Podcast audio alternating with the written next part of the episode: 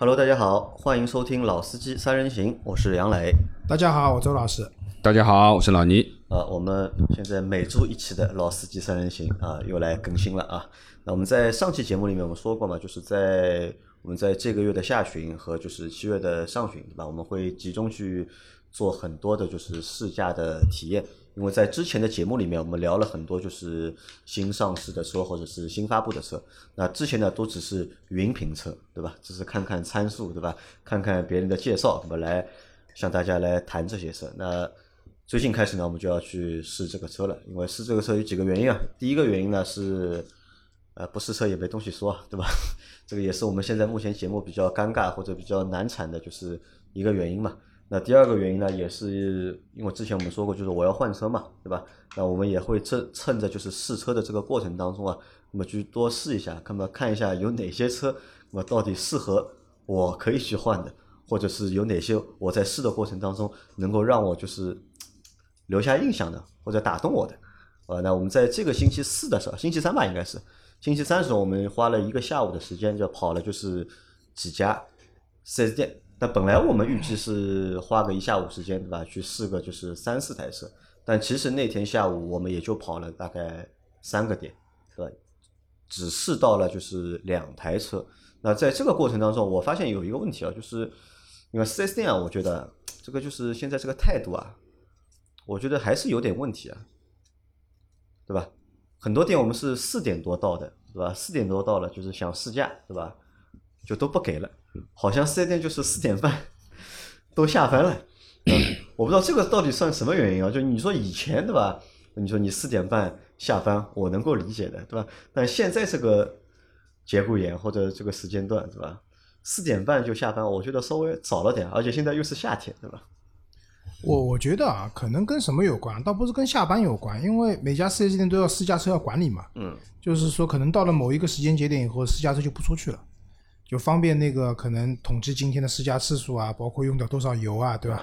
类似于这样的事情，就是试驾车就收尾工作啊，对的。所以可能到了，因为这个事情我们也不是第一次碰到嘛。之前的话，我们基本上4点钟以后你到 4S 店说要试驾，没有吧？可能就没有了。但是也要看的，我觉得基本上大品牌 BBA 他们是很主导，就是很提倡，就客户到店以后一定要尽可能的让客户试驾，客户不试他不高兴，对吧？所以你想，你比如说你去奔驰、宝马、奥迪啊这些店，你说从来没遇到过说你要去试台车，除非他没有试驾车，对吧？你说我要去试下 M， 那肯定没有，对吧？有试驾车的情况下的话，基本上随到随试的，也没有说4点以后不让试，反而是一些我们讲的一些合资品牌啊，包括自主品牌啊，就是不是特别高端的品牌，他们反而对试驾管得很严格，很多店是要求你提前预约。预约了以后你过来才给你试车，你要当天直接过去的话还没有车，对吧？车有的啊，要排队嘛，就是像我们这次就碰到了这样的情况。锐际嘛，对，福特锐际，其实杨磊还是挺感兴趣这辆车的，我们想去试一下，然后跟我说排队，今天一天都排满了，对吧？其实我们看一下店里面人都没有人也不知道谁在排队，对吧？这个车子一会儿也回来了，对吧？还有一种嘛，可能什么就是他们要确定你的购买意向嘛，因为试驾，对吧？还是有风险的，车子开出去，万一碰了撞了，这是风险，对吧？车子开出去以后产生公里数有折旧，还要烧汽油，都是成本，对吧？他要确定你的一个购买意向。一般来讲，你如果第一次去看过车了，那第二次过2天又来了，那他认为你是一个比较有意向的客户，那才愿意把宝贵的试驾车资源，对吧，投到你身上来，不然的话是不给你试的。我在想啊，就是这其实也应该算一个态度问题，或者就是4S店，对吧？对待消费者或者对待市场的一个态度。你看，我今年发现有很多的就是网上可以预约试驾的，就是你网上填个单子，对吧？约个时间，他把车开到就是你公司或者开到你家来，让你在你家门口试驾，这种我觉得就是态度蛮好的。但这种东西执行有问题的，我相信啊，就是你真的填完说开上门，因为能够提供这个服务的，因为你讲这个服务的时间成本是很高的，我们不讲什么油费啊什么，时间成本是很高的。你可能这个客户在浦东，对吧？他想试一下啊，试完以后下一个客户他又跑到另外一个地方，因为我原来做大众的时候有很多这种服务，最早00几年的时候我就开始做大众嘛，那个时候途安就说那种上门送车的试驾服务几乎做不到，几乎做不到的，对吧？对的。然后前段时间我也在做大众嘛，对吧？然后那个时候辉昂也是说上门让你什么早上上班的时候开着车到公司，对吧？让你体验一下。其实很难约，就有啊，肯定是有的，但这种服务你就当它没有就好了。其实很难约到的啊，对的，都是噱头。然后刚才杨磊讲的，其实我倒不觉得是 4S 店态度的问题，就是我们刚才讲的那种试驾车的，就是可以试不可以试问题，其实是由来已久的一个常态，跟态度没有关系。这个完全取决于主机厂对他们的要求。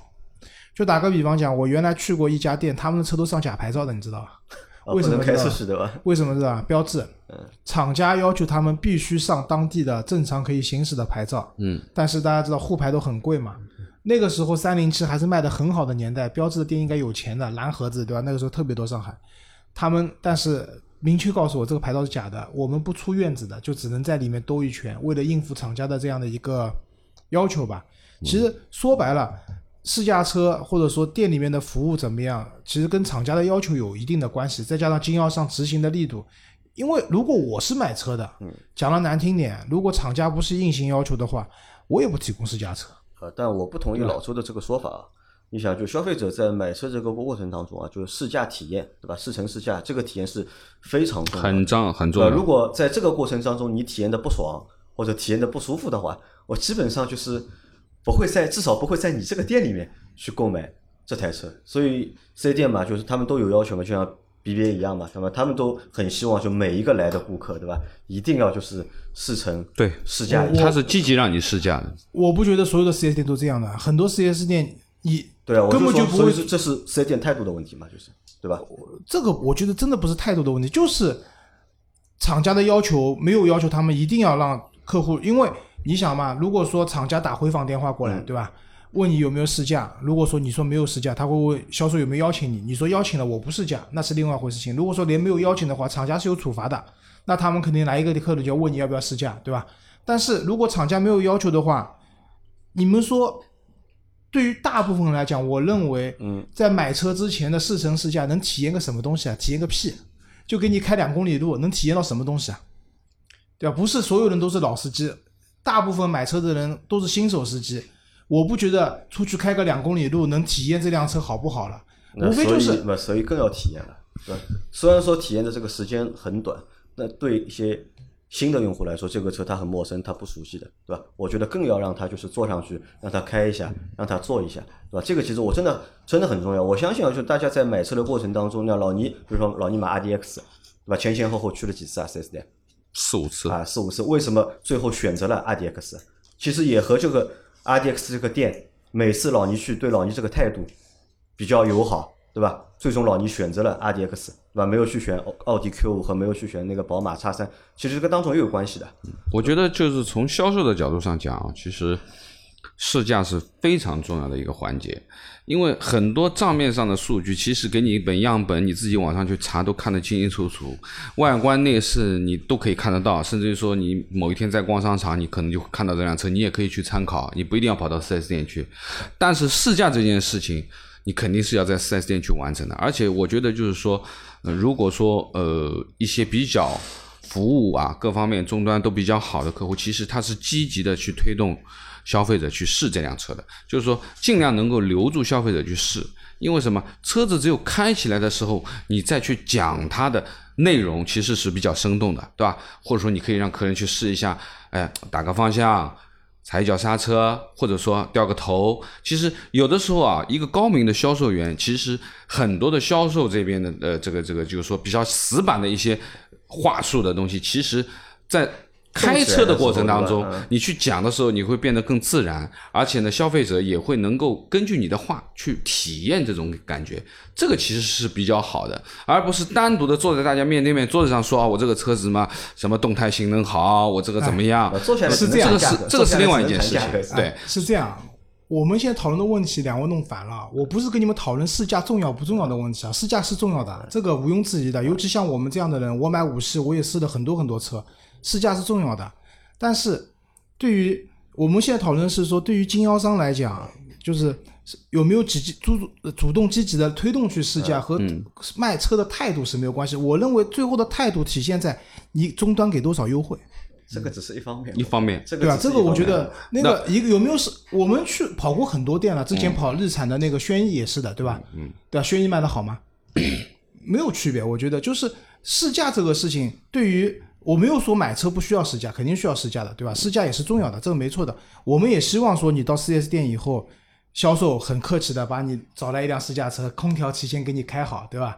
然后上车以后一边开一边跟你讲这些功能，这个肯定是没问题的。但是事实的情况就是大部分的合资品牌包括自主品牌他们在推动试驾这件事情上是不积极的，对，不积极，所以就态度不好嘛。对，我觉得那就变成整个合资品牌和所有的自主品牌的店的态度都不好嘛。至少我们去的遇到的态度不好的店，我觉得蛮多的、对吧？就是他们可能也卖不动嘛，对，很明显就车也卖不动呀。对，就是这个其实是跟销售啊，其实是有很大的关联。对吧？福特不是为什么卖的那么惨？福特是整个品牌卖不动，不是那家店卖不动。对，整个品牌嘛，但可能它整个品牌、整个店都是这样的。它对于店的约束力和执行能力都是有要求的。就像你前面说的嘛，对吧？这个都是主机厂会对4S店会有要求嘛，对吧？可能主机厂对它的要求也不是很严格，对吧？大众为什么卖得好？因为大众对就是下面4S店的这个要求啊是非常高的，就不停的在考试。我今天还收到一个朋友发个消息给我，他说你帮我朋友圈点个赞。我说为什么要点个赞？我去看很搞笑的，他们发了那个威然的那个照片嘛，发了9张威然的照片，他那个要点赞有指标的是吧？不是的，不是点赞有指标。他说呢，他点赞超过50个人，他就可以不用考试了，因为上了一个新车嘛，他们销售嘛，就是要对这个车型有相应的业务支持的考试。那如果你发一个朋友圈点赞超过50个，他就可以免考啊，免试是吧？他就可以免考。他说你帮我点个赞啊，这个又是件很扯淡的事情。你能集50个赞，代表你对这辆车了解吗？考试是为了什么？对啊，那所以我说的就是大众对最起码有要求嘛，要求会很高。那有些是没有要求的，那完全就是你在没有要求的情况下面，你下面不执行，也就是自然而然就这样子了。但是有些要求的应试你也要去应嘛，对不对？整个车市都不太好，对吧？大家口袋里钱也少，对吧？大家都没有钱嘛，或者车市就卖不动嘛，对吧？那在这个过程当中，那么动什么脑筋呢？除了降价之外吧，还有啊，我还想到个有意思的点，还有一种可能是什么？就是我们这样的人啊，销售太精了，就是我们这样的人过去一看啊，不像买车，对吧？啊，这个有可能的，我觉得也是有可能的。然后可能就是，我的讲的时候就是说有点可能，有点销售那边是这样的啊，他会判断你这个客户来了以后啊。就他一般都要问你，哎，来过吧？来过吧，对吧？然后呢，再问你第二个有没有联系过的销售，对吧？如果一般你说我第一次来，没有联系过销售，他会判断什么呢？你就正好路过进来看看。所以呢，像这样的客户呢，他们能不试驾也就不给你试驾了，对吧？还是那句话嘛，如果你第二次再来，约好了还愿意再来，那我相信他的态度又变掉了，会比较积极的主动去推进这件事情。然后呢？像一些豪华品牌呢，叫我们去那个林肯，对吧？你一说要试驾，立马给你安排，马上安排，对吧？这是为什么呢？就是他们这个品牌调性啊，就到了这个级别以后啊，他不判断你是不是路过随便来看看的，还是那个对他的服务啊，也是他品牌的一部分，他有一个标准流程的，所以这其实就跟所以我还是想说嘛，就是说什么价位的车，它对应的品牌和对应的服务是一个水准线的，可以这样理解。但是话说回来，我们跑到法拉利店里去，对吧？也不会给我们试驾的，你放心好了，对吧？因为也没有试驾车。但是你们想，我没有去过保时捷的店啊，保时捷中心我没去过，但是我相信去保时捷中心的话，应该还能混混。想试一下什么718什么，应该还是会给你试的，对吧？所以那就是言归正传啊，就是今天聊了很多东西，就是前面的开场，我们其实后面聊车的嘛。我想表达的意思是说，其实对于经销商来讲的话，他们试驾这个环节其实占他们成本蛮高的，为什么？试驾车要定期的更新，他们这个车之后都要卖掉，对吧？然后还有问题就是说，为什么很多时候不愿意试驾？怕出事情。然后你比如说啊，遇到开车手潮或者遇到各种各样的情况，其实试驾车撞掉的事情也蛮多的，对吧？所以试驾，我觉得就是经销商那边为了规避风险啊，没有特别积极主动的推进试驾，我觉得也很正常。对吧？关键是我还是最后就是说的，就是优惠能不能给到？因为试驾嘛 ，A 店不给力，对吧？我可以去 B 店。你说是因为 B 店服务态度好，你最后在 B 店买了，但我跟你讲 ，A 店比他多便宜5000块钱，你去哪家店买？这个不知道，对吧？那肯定去 A 店买，不用想的。你可以以后售后服务去 B 店做。我会问一下 B 店的，对吧？A 店现在给我5000块，多给我5000块优惠吧，笔电你愿不愿意给我吧？如果你愿意给我的话，对吧？我也在你这里买。对，给不了的，为什么？很难，就是很简单的道理。我买50的时候，先找到阿 Q， 阿 Q 那个叫什么？就当时在那个浦江镇的那个店，好远好远。我想那么远的店应该优惠的，去找到阿 Q， 啊，服务超级好。阿 Q 给我搞了一台车，开出去，他跟我说你随便开。你想开到哪里开到哪里去，对吧？原则上是不可以的啊。对，因为阿 Q 是我们朋友嘛，对吧？是好朋友嘛，对吧？随便开，最后谈价格了，尴尬了。阿 Q 说：“我们这个价格放不出来。”最后我在绿地买的，就是比阿 Q 那边多了2个点的优惠，差1万块钱。对吧？当然，我们也不能，这个很现实的排除什么，不能排除阿 Q 啊。杀熟的这个嫌疑，有可能。不，这个我相信阿 Q 没，至少在我这件事情他没干这个事情。因为是这样，就是说到买车这个经历啊，因为我去看阿迪的话，我是其实在2个店做的试驾，不是1个店，一边大概2次，一边有3次。上海好像也就2家店，上海就2家店。那么当时其实对于我这边服务比较好的其实是另外一家店，就其实是中村路店那个销售关系，我还近一点。但问题是，他就是放不了价格。对啊，所以他最终的结果就是我在车展上去订的时候，其实是五角场那家店嘛，那他放了价格，哎，最终的选择就变掉了。所以我就讲，经销商态度好不好，想不想卖车，最后看落地的价格，就那么简单。这个是起到很大的关系的，就这么简单。因为我是觉得，因为我们不是一个典型的汽车用户，我们在试驾的时候会有很多内容，对吧？坐在那边。那天我开 A6 嘛，你们两个坐在后面，我前排的感受和老倪坐在后排的感受又是不一样的。对，我们能感觉很多东西，但对于很多大部分的用户来讲，就是不是做我们这个行当的用户来讲，他们开车仅限于踩油门踩刹车这件事情，短时间的试驾我觉得真的没有什么一定要试或者不试的，换个地方试嘛，这里不让试换个地方试。反而是以前你记得吧，我们做那个天猫超级试驾，把车借给你3天，回去好好感受一下，这倒是一个真的非常好的方式。那个项目也黄掉了一下，为什么知道啊？我后来找他们去买车，我跟他们谈过的，问题又是出在价格上面。我说你报个价格给我，他哐给我报了个价格，好贵，贵上天的贵。就是我当时那辆车，我最后是82折买的嘛，对吧？他报给我价格88折，差6个点，50万的车子差6个点就3万块钱。我就问他为什么那么贵，他说。我们的渠道就是这个价格，所以你说服务好吧，我觉得他的服务已经很好了，把车给你开3天就收你99块钱，如果你买车的话钱还还给你，对吧？服务已经足够好了，但是最后这个价格谈不拢，都白搭，好吧？言归正传吧，我们聊车吧。我们第一家去的店是福特的，不是林肯的那个，是福特，对，也是福特。先去了福特的，去了江铃福特，跑错地方了。对的。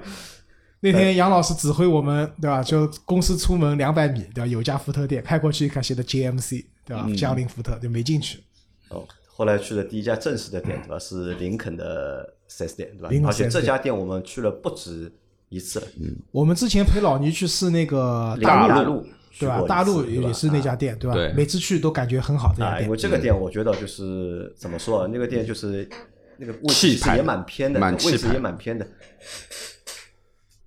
这个店的位置其实有点偏，对吧？但是呢，就是我们几次去这个店，给我们的感觉就始终都是一个就是大牌，对吧？或者算一个高级品牌的这种感觉很明确，对吧？每次去店里面都是没人的，对吧？销售永远会比就是看的人顾客要多，而且销售的颜值很高，颜值都很高，不管男的还是女的，对吧？颜值都比较高，主要是女的，男的我不看啊，男的你不看的。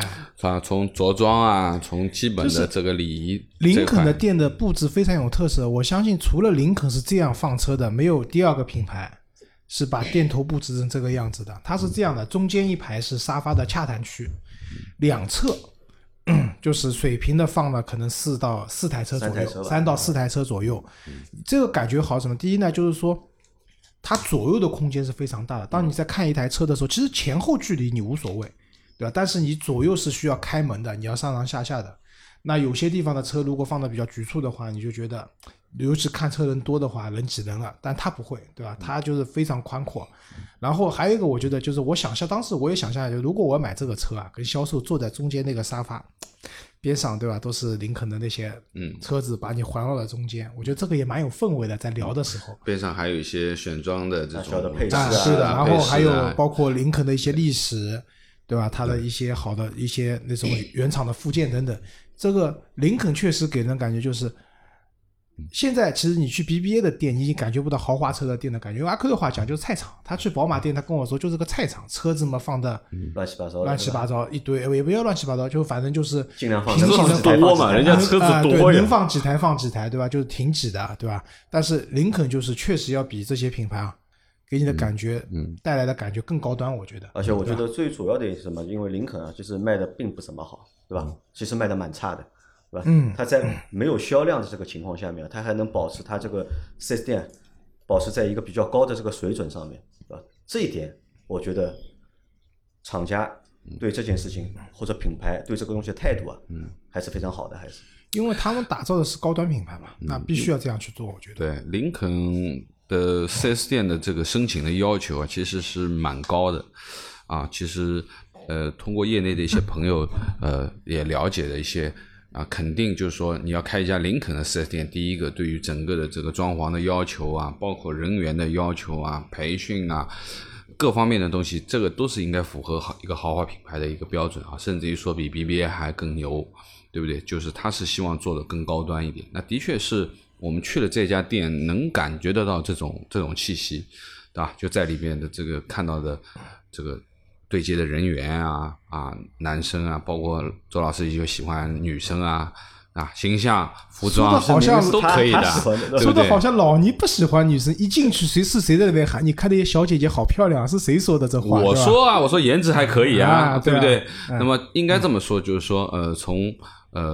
我们说的整个的接待流程来说，其实还是蛮规范的啊。对，我们进去以后立马就有人过来，那个感觉像老板对吧？就是领导，像店长一样啊，就是。对吧？一个男性是看了两台车嘛，第一台是那个是飞行家，对吧？因为是进口的那个飞行家嘛，对吧？这台车因为之前我们在做节目的时候，我们也说到过，但之前也没有看到过实车，就是在店里面是看到了，车展看到了，对，在店里面看到了实车嘛，对吧？那这个车先简单说一下吧，老倪觉得这个车看上去感觉怎么样？这个车气派是肯定气派的啊，那么当然那台车应该是一台顶配的啊，一台顶配的车那。总统版它的这个品质啊，包括这个我们说的这个手感啊，各方面都是 OK 的。那么我们也去尝试做了一下啊，因为我也去做了一下第三排。那准确的讲，这个第三排也是很勉强的，没法做啊，不属于一个标准的可以正常坐姿的一个第三排。其实还是，总结而言，其实说实话，你这个七座或者六座啊，你这个第三排，这其实是一台很高级的四座车，应该啊，可以这样讲吧。就是我们在说的就是这个七座后面你坐上去的感觉肯定是。不如 MPV 的，这是 100% 的啊。那么我跟周老师在说，我说这台车你就是后备箱两个座椅，它是电动的啊，电动翻折的，你就不要翻起来，你就把它当一个整个的后备箱，然后前面呢变成一个四座版，对吧？因为它的第二排中间还有一个很大的中央扶手啊，那么这个就感觉上面就是一个非常高级的四座车，就像我们原来说的这个别克的四座版本一样的。那这个就这辆车就很高级了。我们那天看，我查了一下，我们那天在现场看到，他不是说总统版嘛？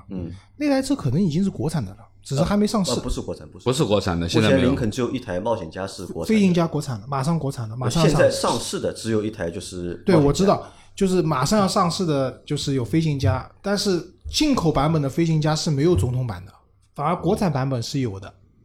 就是我也不是很清楚，反正那台车是总统版嘛，就是总统版主要的话就是它的两个前排，就是后面的靠背是带那个屏幕的，对吧？就这个车，就刚才老倪讲的，更行政一点。确实，如果你把它当成一台四座车啊，那还有一个超大的后备箱，对吧？后备箱你要去打高尔夫啊，对吧？我们就不讲钓鱼的，这个车不讲钓鱼的，打高尔夫啊，对吧？然后。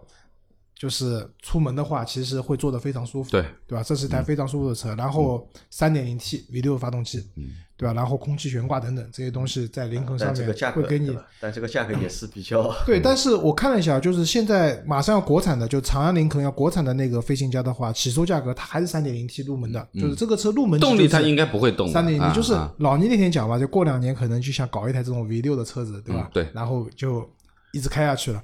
它 3.0T V6 的车型的话，接下来的入门价格50多万。如果再有点小优惠就可以了。啊，有点小优惠，对吧？60万以内可以落地，那这个车确实还有一定。因为那天我讲，如果是70万、80万的价格的话，我很难找到一个理由说我不去买台 3.0T 的宝马 X5。但是如果它降到了50多万的区间的话，那可能你这个价位就 X5 就算优惠完能买也只能买 2.0T 的车子的，但它是 V6 的车型，会比较有双涡轮增压的啊，比较有吸引力的，对吧？对，这个车子。这台车呢，因为说实话，可能离我们很多离大多数人都比较远的。啊、这个车你说我也不考虑再试，就是林肯就命名啊，以前 MKC 对吧、，MKZ 对吧、类似这种，现在就是开各种家，飞行家对吧，领航员本质上也是个家，对吧？航海家啊，对吧？没有，我说最高的就是那个最高是领航员不说了，对吧？然后下来是飞行家、航海家、冒险家，对吧？所以就是各种家嘛，我觉得他们这个命名模式也蛮好玩的，就是也挺好，我觉得挺有特点啊，像手表的命名对的，有点手表这种意思啊，就是对吧？像劳力士对吧？什么潜航者系列对吧？然后什么什么系列对吧？有点这个意思啊。那天我们主要去看的是，其实是冒险家林肯第一台的就是国产车型冒险家嘛，对吧？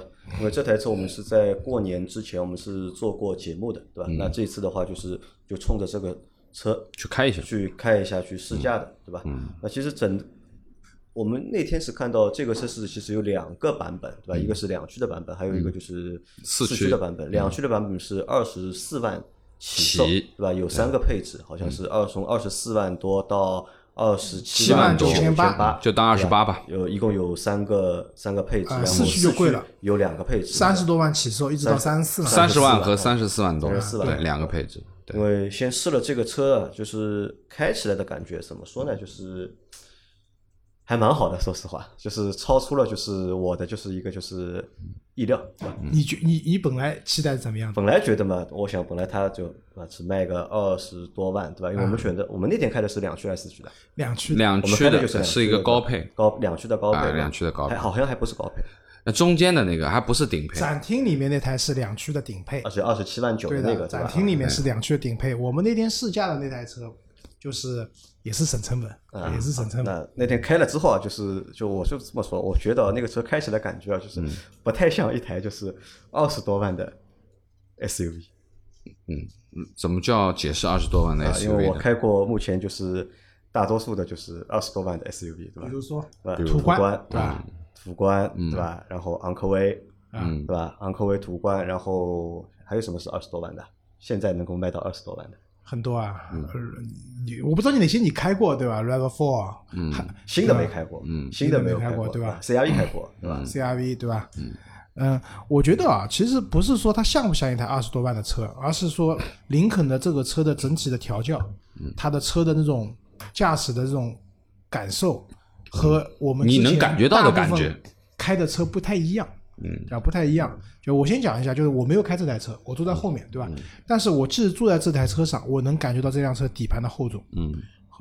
哪里来体现？这个是上车以后，我跟周老师一致认可。体现在什么地方？就是说，当这个车动起来了以后，它的一种首先一个启动的时候的一个底盘的这种感觉，第二个就是说它压过一些沟沟坎坎的地方，底盘带来的这种反馈。对，就是当时我们想这辆车。应该是蛮重的，对吧？事实证明它比像几乎一样的锐际要重80多公斤，对吧？这个车的重的地方呢，这个车应该是 1.7 吨这样子的，就是差不多。就是这个车重的地方在什么地方？我觉得除了一些隔音面你们知道没有多少分量的嘛，对吧？一些降噪的东西，它主要重的地方我觉得就可能就在底盘上面，对吧？可能就在底盘上面，对吧？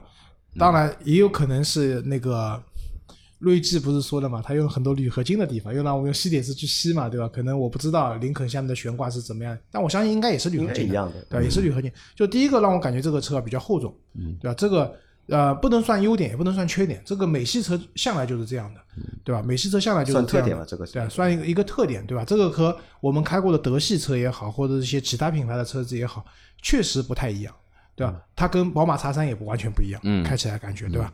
然后这是一个点。那第二个呢，我觉得这个车的隔音质确实相当的不错，它的这种静音性，就是当我们窗一关以后，对吧？开在这里面，整个一个对外界的过滤，就是不管是风噪、路噪、台噪，对吧？还有外界的一些声音，它做的这个是非常好的。那我想，这个应该是林肯本身的一个也算它的特点，一个特点，对吧？一个特点。就像我以前做别克的时候，他说有图书馆级的静音，那我觉得林肯这个可能比图书馆还要再安静一点，对吧？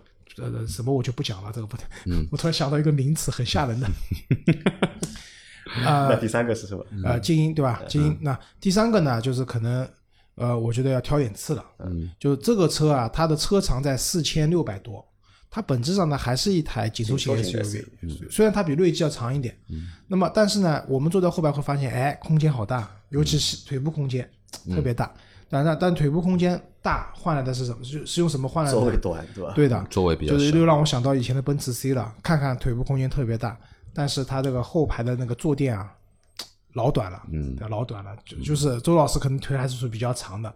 我坐在那边的话，以那种半躺的姿势坐在那边的话，我的大腿有一半是露在坐垫外面的。长时间乘坐会蛮累的，很累的，会蛮累的。好在它那个后背是可以调节的，对吧？可以让你躺着的。区别不太大。说句实话，这个你人太高了，是吧？我人太高了，对，这是我的问题。我觉得对于杨磊跟我的身材来说，还可以，还可以。就是反正就是，但是。前排我没开，但是我展车上坐了，前排座椅对我来说也很短，也很短，你开车也会蛮累的，对吧？这是一个我觉得就是空间换来的，就是这个不叫换，这个叫偷，他把坐垫坐短以后偷出来一部分空间。第二个是什么？这台车和同等尺寸的车比，它的后备箱不大，对吧？老倪那天我们也看了，对吧？后备箱不大，为什么？他把更多的空间让到了内部去。把后备箱那边牺牲了一部分。那我个人觉得，如果是轿车呢，你后备箱小点就小点吧，因为大家反正买个轿车后备箱能放的东西也就这么多。但是对于一台 SUV 来讲，尤其是你如果是四驱版本的话，可能经常开着去玩玩或者怎么样的话，后备箱太小的话，其实对于他出去玩啊、出去干嘛的情况下，会有一些影响。对于后备箱大小啊，其实我们那天实际打开了看以后感觉不大啊，但是其实我们从汽车之家上面拿到的参数来看，其实这个数字还是不小的，580几升。不能看参数。对，那么最主要的就是我难以想象这580几升是怎么样量出来的，因为实际我看到的这个空间肯定感觉不到580几升啊。那么实际上面这个还有待于每一个人自己去看。我觉得对于空间最不能看的就是这些网上的参数，比如说腿部空间有多少，头部空间有多少，它是不考虑你坐姿的舒适性的。给出这个数字，这个东西最不能参考，这个反而我觉得一定要亲身去试，一定要体验，一定要坐进去好好的体验一下，对吧？那这个是关于这辆车的空间的问题。那第三个呢，我觉得这个车的配置还是挺高的，就是279800，因为那天杨磊最近换车嘛，他的预算可能30万左右。那我那天跟他讲，其实冒险家的3.0，就是最近3.0有点魔怔了，不好意思啊，就是两驱的这个顶配的版本，279800销售一上来就抱有1.5万的优惠的情况下，这个是30万内是能落地的。那我觉得，因为杨老师比较信念什么主动安全，对吧？主动刹车有没有？车道保持有没有？它必须得要有的。自适应巡航有没有？哎，都有了。就这个车的配置啊，我觉得还是蛮对得起。包括我们那个真皮，就这个车坐进去的那个真皮，因为其实我现在对皮的，就是我说我对开车的要求降低了。为什么 smart 那个车太难开了，对吧？开什么车都好车，但是我对真皮的要求是提升的，因为我另外一台车的 Napa 真皮真的很舒服。这个车我坐进去的话，虽然它不是 Napa 真皮，但是它这个还是很细节的。对，整个牛皮的触感，包括就是说你坐在上面的这种支撑啊，各方面座椅啊，就是。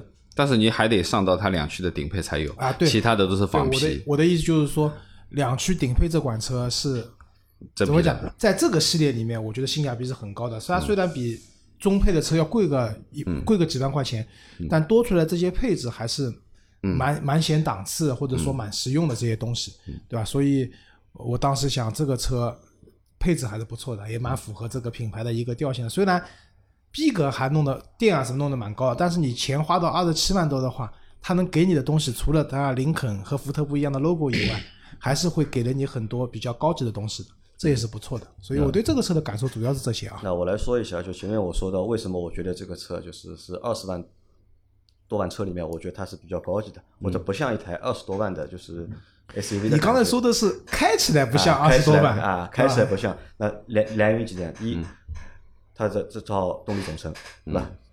单从这个参数上面，对吧？它这套动力总成就是算比较优秀的类型，对吧？这是第一个感觉，对吧？第二个呢，就前面老周说到底盘的感觉，对吧？这当然也有可能是我的那个宝骏730开的时间太少了。我那个底盘，我觉得这个，底盘的舒适感觉，冒险家的底盘很舒服啊，比我的还好。包括我们后面去试了那个就是奥迪 A6L， 比 A6 好。好多了要，对吧？再加上什么，还有一个什么的舒适性。前面老周说呢，觉得这个车呢坐着不太舒适，因为可能老周人太高了，腿太长。但我呢就是人矮腿短，对吧？我坐在这个车里面的，不管是坐在前排还是坐在后排，我都觉得哎，蛮舒服的，蛮舒服。对，所以我说这个车适合你们，因为你们家庭的情况就是相对的，就是人都比较瘦小一点嘛，对吧？所以这个车是蛮适合的。像我就不行，对吧？我买这个车就不行。那么再加上前面老周说的嘛，就是功能齐全，对吧？我要的所有的功能在这台车上面都找得到，就少个 CarPlay， 少个 CarPlay 我也不用，对吧？我没有苹果手机，对吧？我也不用，那可以用 CarLife 嘛，真是。但是就是后来我也和老倪说嘛，这个车要什么样，就是你要闭着眼睛坐在上面，对吧？你坐用屁股去感觉，对吧？去。用耳朵去感觉，对吧？会觉得这个车物超所值，很高级，很高级。闭着眼睛会很高，但是呢，你如果眼睛睁着看的话呢，其实有问题的。有什么问题？我发现了这个问题啊，其实也蛮有意思的。你看林肯，对吧？林肯算一个就是美系的高级品牌，对吧？我们去看林肯一些高端的车，就包括我们前面看那个就是飞行家，对吧？啊，那个车的确高级，对吧？它价格卖的也贵，但它呢，如果要把这个售价拉低的话。它如果要把这个售价拉低，那肯定它在一些就是材料上面或者在一些设计上面，它要做一些改变嘛，对吧？那这个车呢，就是看上去呢，其实看上去不怎么高级，像一个什么？你觉得飞行家高级吧？有种美式高级的感觉。就是我们以前做的节目叫、这种高级我们不懂啊，老气嘛，就是老气的这种高级。但是我相信飞行家还不能算老气，其实老气的应该算之前的那个林肯大陆确实，因为它上一代的设计语言其实它还是非常美式的，里面的这种木纹啊这种感觉上面啊，就是还是比较老式的。但是我们回过头看这个就是冒险家，你看冒险家的内饰，对吧？其实呢，我觉得因为之前对吧，我还和老周说的吧，我说这个冒险家这个内饰啊，要比锐际的这个内饰高级，要高级。看完以后发现，看了之后半斤八两，真的半斤八两，全塑料的感觉，真的就是全塑料的感觉啊，有点什么感觉呢？就是有点就是像玩具的感觉，有一点点像玩具的感觉，对吧？你反而就是你看它高端的那些产品，对吧？哎，真的是很高级、很豪华，但它要把它做到价格拉下来之后，对吧？你看看，对吧？哎，觉得哎这个好丑，对吧？那个好怪，对吧？最不能让我接受是什么呢？是它的那个就是按键式的这个排档。那没办法，那整个林肯都是这样。因为为什么呢？旋钮式的，对吧？旋钮式的，我觉得我还能接受，但是按键式的呢，我觉得就比较。奇怪，因为他那个按键是在什么？他那个按键是在那个中控面板上。这我想起来了，杨磊说他手短，按不到。我手短，因为我开车喜欢座椅放的比较后面，对吧？我腿部空间喜欢留的大一点，但呢，腿部空间留大之后呢，手又短，我就按了一下，哎，按不到。这个就是我给大家举个例子啊，就是杨磊的车我开我是不用调座椅的，大家就理解了吧？什么意思？就是我们两个身高要差10几厘米、啊，所以杨磊是把那个椅子放的相当的后面，对吧？两位都说了啊，那个我来聊聊这台车，因为其实林肯这个牌子我蛮喜欢的，我一直说可能在我10年以后吧，或者60岁左右，我可能会换一台林肯车啊，稍微厚重一点，4平8稳的，可能是一台轿车，或者说是换代的这个大陆啊或者什么。那么对于这台车啊，其实底盘周老师已经讲了，厚重。啊，避震也很好，它的过滤韧性都很棒，隔音也很好。那的确，这就是美式车，它就应该是这个样子的，对不对？我们传统意义当中认识的美式车，就是应该是这种感觉，豪华，比较安静，然后整个的悬挂是比较软、比较舒服的。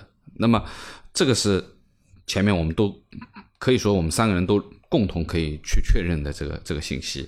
那么说到缺点部分东西，其实我还是找出蛮多的缺点的。其实老周讲了一部分，说座椅比较小啊，比较短啊，杨磊说的档位比较远啊。那么我还说了2个，我还找到了2个，一个这个中控屏太大太高了，一个是就是你会发觉，就是以这辆车的中控屏的大小，其实如果把它放在飞行家里面，你会觉得它比较合适啊，不太突兀的。但是对于一台宽度没有飞行家这么宽的车，这样的一块中控屏，你们可以去看一下这张照片，你会觉得相当巨大，甚至于说，如果说个头比较矮的人，可能还会有一点挡视线。它的这个设计其实有点违和感啊，这个是的确是，这是一个中控屏，最主要是不能旋转，不能旋转。那么还有一个呢，就是我不知道大家有没有去看它的这个门板侧面的这一块，就是原则上其实一般情况下面就很多车去做内饰板的话，只有在下面的储物空间一般是采用硬塑料的材质，那么上面基本上都是软性的材质居多。那么但是这台车它其实在中间这一条，就是在喇叭箱这一条这个位置，就是拉手往上这一条，它也是硬的，而且它那个喇叭罩感觉不太好看，就是说不是很高级的感觉，是吧？就看上去就不是很高级的感觉。有些喇叭罩做得很漂亮啊，就是说拉丝的啊，或者说感觉这个喇叭罩就很高级啊。我们说大家去想吧，啊，奔驰的喇叭罩什么样的，或者说B&O的这个奥迪喇叭罩什么样？那这个喇叭罩完全就是有一点类似于我们讲的这种我走到任何一个地方能出声音的一个音箱的一个感觉，就没有去想象它是一套音响的这个概念，这是一个喇叭罩的问题。那么还有一个呢，就是我比较不喜欢的是它的那个高亮的内饰，就是它所有的拉手扶手的，我想起来了，完全都是指纹收集器，就是因为这个如果说你擦得非常亮的话，你是的确是能感觉它挺漂亮的。老倪想过，如果把这些东西都换成木纹的都高级就高级了。那你最主要的一个问题，但是它这个成本放在那里的，对吧？又想让它你要达到真木纹，价格肯定不一样。是的，这个级别的车子不会给你用真木头的，也是贴皮的木头。但是还是设计的理念的问题，他们觉得放一个设计师觉得这里放一个这种高亮的钢琴烤漆的这种饰板会比较好看，但是问题就来了，指纹收集器擦干净是很好看，但是一碰到脏了以后就不好看了。就这个就感觉不是很高级。那么还有一点比较奇怪的就是，杨磊，你有没有注意？就是你的仪表台前面有一条木纹的，这一条反而是木纹的，就是在仪表台正前方有一条横贯穿的很长的一条，它反而是木纹的。那如果说用这个木纹去延续它的内饰板的话，它就整体我觉得就比较合适了。但反而它是一个亮黑的，一个高光亮黑的一个。就是我们说的这个开窗开关拉手啊，或者说我们这后面的中央扶手啊，都是这个。那么这个就是我觉得比较不太高级的地方。